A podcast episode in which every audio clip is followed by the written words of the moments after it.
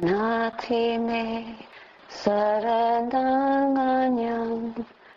부통에 사랑하람 이제나 사자와 제나 호투테 자야망갈람 나팀에 사랑하냐 담몸에 사랑하람 이테나 사자와 제나 호투테 자야망갈람 나침에 사랑하냐 Dhammomi saranam varam itina sachava jena hotu te jayam mangalam Natine sarananganyam Sangome saranam varam Chena Sachawa Chena Te Jaya Mangalam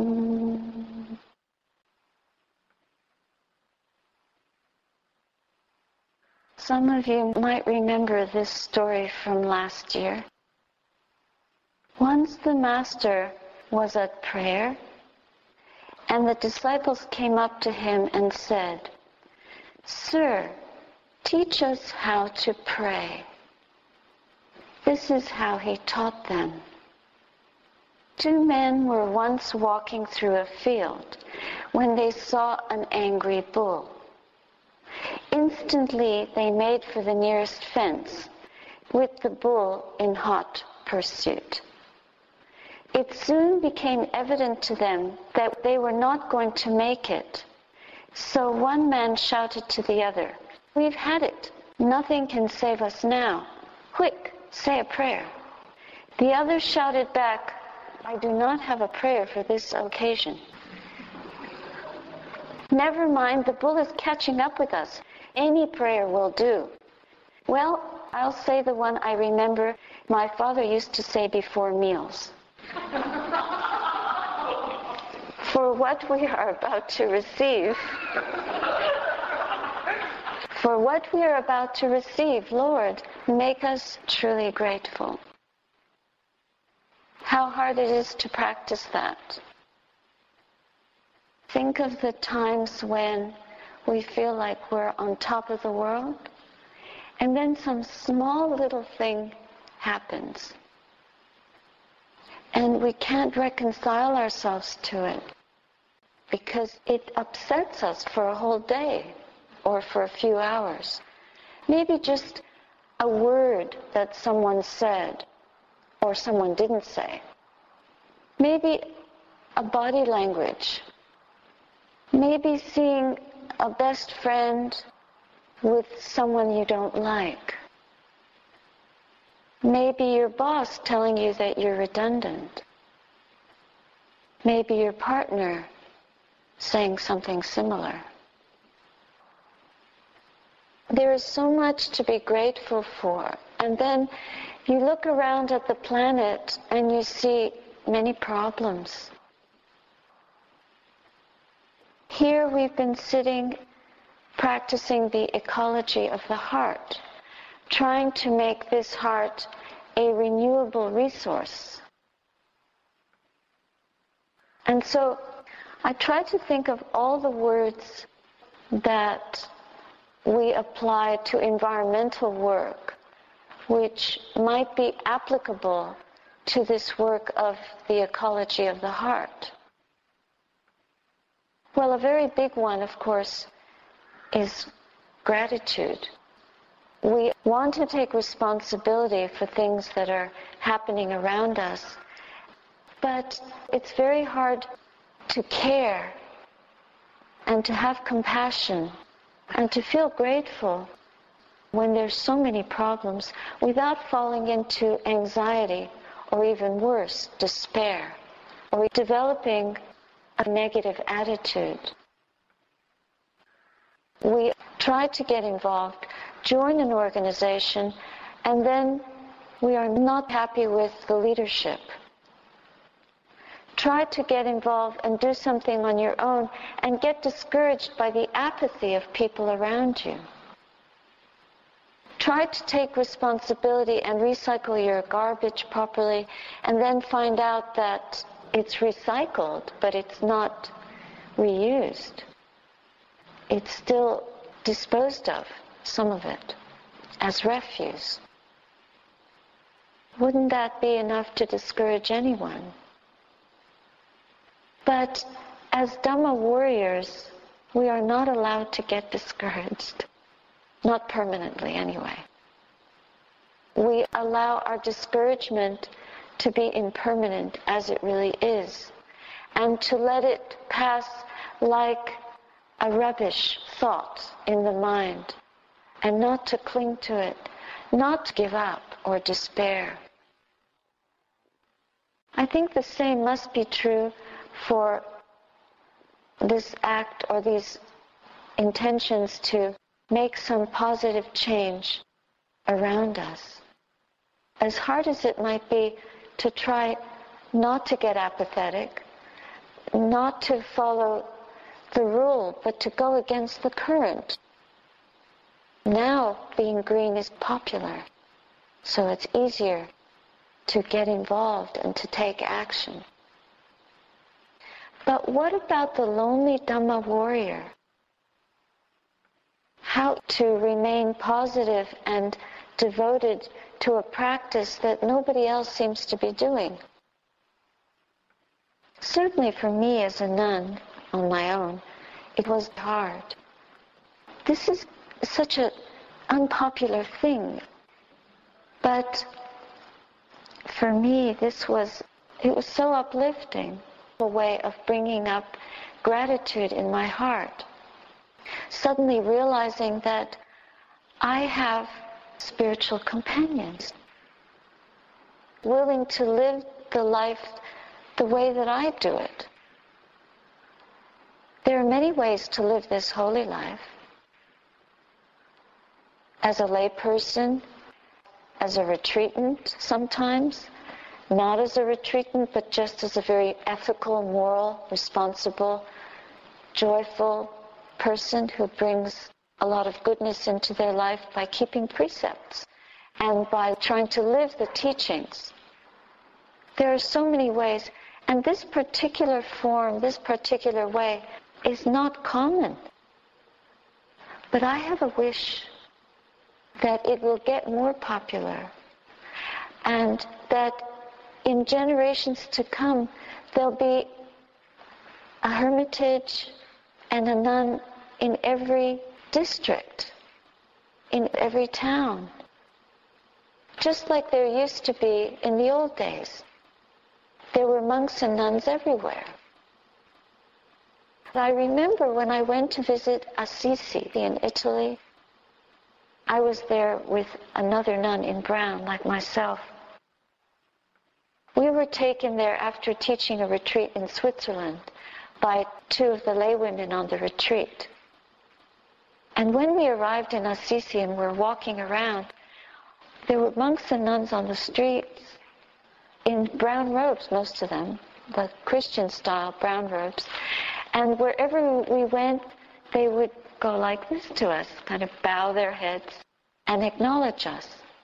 So we fit right in. It was glorious.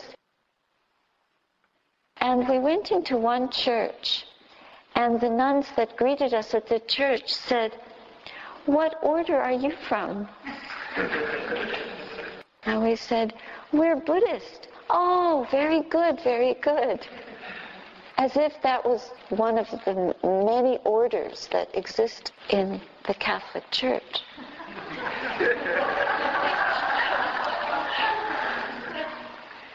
It was so delightful. There was a certain dignity to it that we walked down the street holding our heads high. Not that we wouldn't anyway, but nobody was cursing or calling us names that used to happen. Maybe not so much anymore because His Holiness the Dalai Lama has given Buddhist monastics a very good name. But that sense of spiritual community and spiritual friendship, so very powerful. Just like when you're all sitting in here and I look through one of the windows and I see you all sitting there in silence, making effort, applying your mind, really giving yourself to this practice, it makes me feel very happy because it brings up a sense of gratitude, the sense of shared community, this kind of companionship. It really does do something to one's psyche. A joy shared is a joy doubled. A sorrow shared is a sorrow halved. So what does this have to do with renewable resource? Well, there's more of us to go around. I just wanted to reflect a little bit about taking up this responsibility of the ecology of the heart. What it really means is there are so many words that I came up with. One of them, of course, is when we sit down to meditate and we're giving ourselves to the practice, what we're trying to do is reduce the refuse that we're carrying in our minds. We're trying to empty out the rubbish quickly that we're carrying around. And whatever rubbish there is, we're not emptying it out on other people. We're doing it skillfully. And how are we doing that? We're doing it with respect. It so happens that many of these words that I came up with start with an R. So the first thing is we come to this practice of reducing the refuse that we carry around with respect. We're reflecting. We have to recognize, hey, look what there is in this mind. And as we do that, we're making the effort to sweep out empty, to reduce, and also to plant seeds of wholesome mind states, like tending your garden. So reducing the refuse and replenishing the thoughts or the state of the mind with wholesomeness, with something renewable, something that will renew us. Renewable usually means for the environment, like you can use it again. But the effect that we get, the result is that we ourselves are renewed. We are made new. When the mind is fresh and purified, we have so much energy, so much stamina to face what's going to come. Unexpected. We don't know what it is. But as we do this, the mind is constantly manufacturing new thoughts, reacting to new moments. A memory comes up a difficult emotion, the face of someone that you love who's in trouble or who's suffering, and we react. So we get the next mind state that might not be so supportive. What do we do? We have to repeat the same process. As we mentioned before, it's by repetition. The practice is doing this over and over. We have to redo it. Not only are we renewed, but we have to renew our effort over and over again without giving up or changing our minds and doing something else. If I try to count how many times I've shaved my head, it's a lot of shaves, a lot of razor blades. So that mindfulness has to be razor sharp. We cannot be lazy with renewing this resource of the pure mind. We can't be lazy. We have to keep sharpening the blade of mindfulness and shaving the moment clean. I don't come out here with half a head shaved. Maybe as I get older, I'll get worse at it. It does seem to get harder to do. But we have to do it fully and not be careless in how we do it. Otherwise, we cannot sustain the level of concentration that we want in order to realize the fruits of this path. If we only have lazy mindfulness, do you get the concentration you want? Do you get the clarity? Do you get that peaceful feeling? Do you get that heightened awareness that is so refreshing? Are we refreshed and renewed? In this kind of activity, there's a constant restraint. What are we restraining? Eyes, because we have to look at one object, not many. Not looking at visions of beautiful memories or imagining lovely things we could be doing or planning the next work project or thinking of the new program you could install in your computer. We're restraining our thoughts. We're restraining our attention, focusing.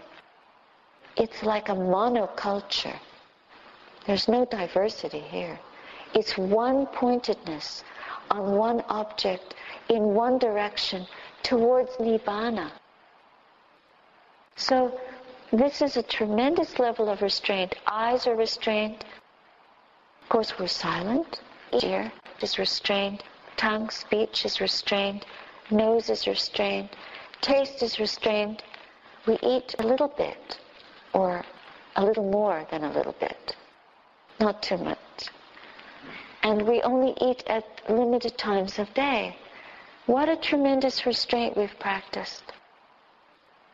Now, in daily life, when you're trying to practice responsible citizenship as an environmentalist, ecologically conscientious, that also takes a lot of restraint.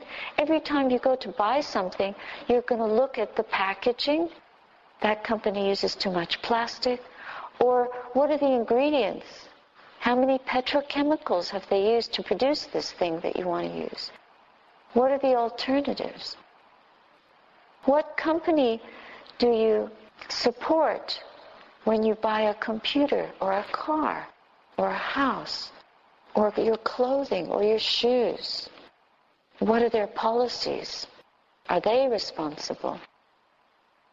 These decisions take a lot of time, restraint, discipline, commitment, patience.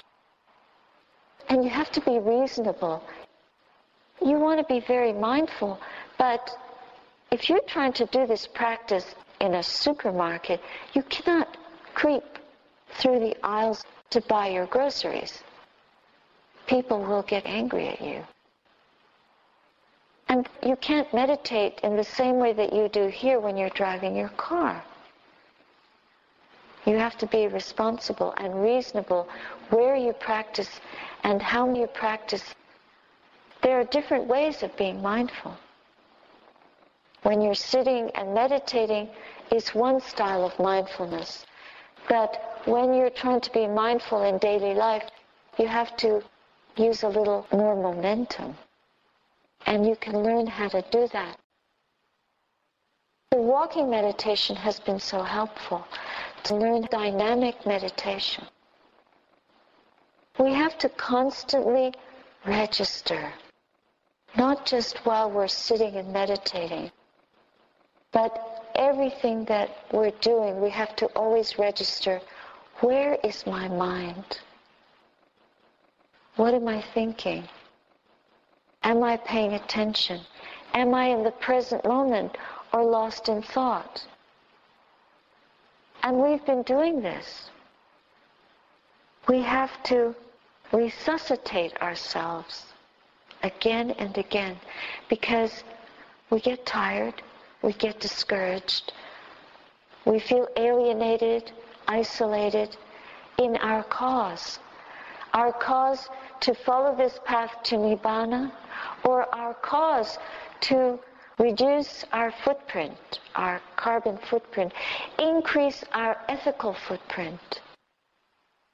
But if we can live responsibly, dedicated to this kind of practice and keeping precepts, and we take this kind of practice into daily life as a renewable resource, we will definitely increase our ethical footprint. We might not be on retreat the way we are here, but we definitely do retreat from harmful things, from bad things. And that includes bad company. We approach what is beautiful. We search for Kalyanamitta, lovely spiritual companions. Sometimes they just come to us. They just arrive. And it's a blessing. But if they don't arrive, for sure, seek them out.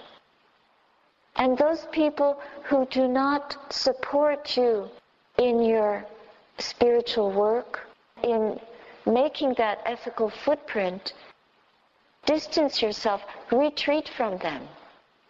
Leave them in their life and follow your path in the best way you can. And use the Dhamma, the triple gem, the Buddha, the Dhamma, and the Sangha, as your constant reference points. We do need reference points, just like a ship when you're going out of the harbor. When you come back in, there are certain buoys. Red, right, returning, that's what it used to be. I used to sail. So when you're out at sea and you, you saw the lights coming back in, you're supposed to keep them on your right to get safely back into the harbor. So how do we keep ourselves on the right path? How do we keep ourselves from going astray? We have to use the right reference points. Not just right effort, right mindfulness, and right concentration when we're sitting together or sitting alone and meditating, but when we are at work or at home, traveling, who are we traveling with? Who do we spend our time with on the telephone? What is our profession? Is it right livelihood? Do we have the right view of the world? Do we really understand the principles of karma? And do we take them to be true? That right action will lead to wholesome result. Ignoble action will lead to unhappiness, misery, suffering. And then that kind of right reference becomes for us a rescue, a refuge. Rescue means we can rescue ourselves just by realizing when we're going off the path, just at that moment, we can rescue ourselves by taking these same tools that we've used here on this retreat in this hall sweeping away the rubbish when it appears, and bringing up the sign of goodness, bringing up wholesome thoughts, positive thoughts, joyful thoughts, thoughts that spur us forward on the path, that make us reflect on our goodness, that encourage us towards things that will support us rather than the memories and self-deprecating or disparaging remarks that depress us and make us feel worthless.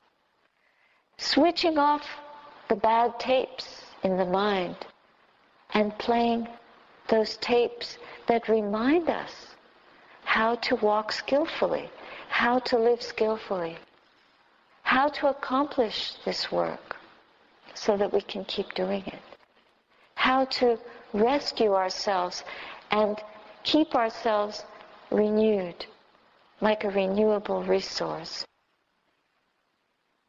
So we remember the four right efforts. Taking out the rubbish, reducing what is unwholesome, planting good seeds, and preventing the rubbish from getting in.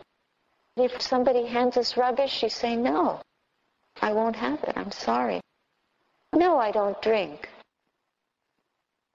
And when you see good behavior in others, imitate it. And encourage yourself in those ways. So that when you realize in what areas you can improve, then be quick to do that. Be quick to sit when you can in the silence and refresh your practice. Be quick to silence your mind. Silence doesn't come from keeping your two lips sealed. Silence comes from giving up the desire to be heard. That's what brings real silence to the heart. Giving up the wish for others to hear what you have to say, for others to notice you, to praise you, or not to blame you not to hold you accountable, even if you need to be held accountable. Inviting feedback when we need it from someone we respect. And being willing to take feedback even when we don't deserve it. Even from someone we don't respect. Just being willing to listen and not having to have the last word in a conflict situation. Finding skillful ways to reconcile, to resolve conflict, to forgive those that don't live up to our strong expectations and opinions. To make peace with people that we have a very critical opinion of who keep sharing their loud opinions with us unsolicited. Maybe they don't do it physically. Maybe they just seem to keep appearing in our memory and bothering us and weighing us down. These are the things that we constantly have to be vigilant to look out for so that we do not become beaten on this path. Instead, the path gets beaten down and made ready for us to walk on. We must never tread on anyone else. Walking humbly. Real love comes from being able to be with ourselves in the present moment exactly as it is and know it for what it is and make peace with it without running back to empty praise, slaves to our inner demons, still full of fear. And the fear is only of our thoughts. Our thoughts need not enslave us anymore. We need never feel alone. We may be alone. We need never feel lonely anymore. Because when we have the courage to face those fears and know them for what they are and let them be, then in their place will come the support that we need. We have to trust that. Take refuge in what you can really trust. Find that friendship in true spiritual companions, and they will help us to face those inner demons until we are able to stand free and be a friend to ourselves by taking refuge in this path, in the Buddha as our best friend, in wisdom as our true support, in this teaching as that bright light in the heart from which all goodness and unconditional love feed us and nurture us and help us heal and restore us moment by moment. It's a miraculous process. This is practicing courage. We don't feel courageous. We feel frightened. Knowing fear is a thought, pick yourself up and stand or sit with it for another moment. This is practicing courage in the face of fear. That is the medicine of Dhamma. That's exactly how it works. It's just one breath at a time. We don't have to ask that courageous breath to be there permanently. We just have to be ready for the next one, not with fear, but with openness, welcoming it. We see the source of suffering and we learn how to end it, to cut it at its root. That's how we create this path and how we walk it. There are going to be lots of moments when we crack up. Don't you think I have? How many times have I wept on this path? And sometimes in the middle of the weeping, suddenly mindfulness, this little hello, this little mindful reminder, what are these tears for? It's like, phew, and you start over again. We are going to have conflict, feel discouraged, or unable to face the day for whatever reason. And then we pick up the pieces and we begin again. We refresh ourselves. We resurrect ourselves. We resuscitate. We renew the renewable resource. We reduce, recycle, restart, and keep going. Reflecting over and over again and finding refuge in what is worthy of our refuge. This is from the Tao Te Ching. Bend and you will be whole. Curl and you will be straight. Keep empty and you will be filled. Grow old and you will be renewed. If you have attained wholeness, everything will flock to you. Bend and you will be whole. Curl and you will be straight it gives me a lot of courage because how many times I've been all curled and tangled and felt small and unwhole and unable. And then the only thing to do was straighten up, uncurl, unfurl. Be like a sail in the wind and move forward. Andamayam Dhammakataya Sadhu Sadhu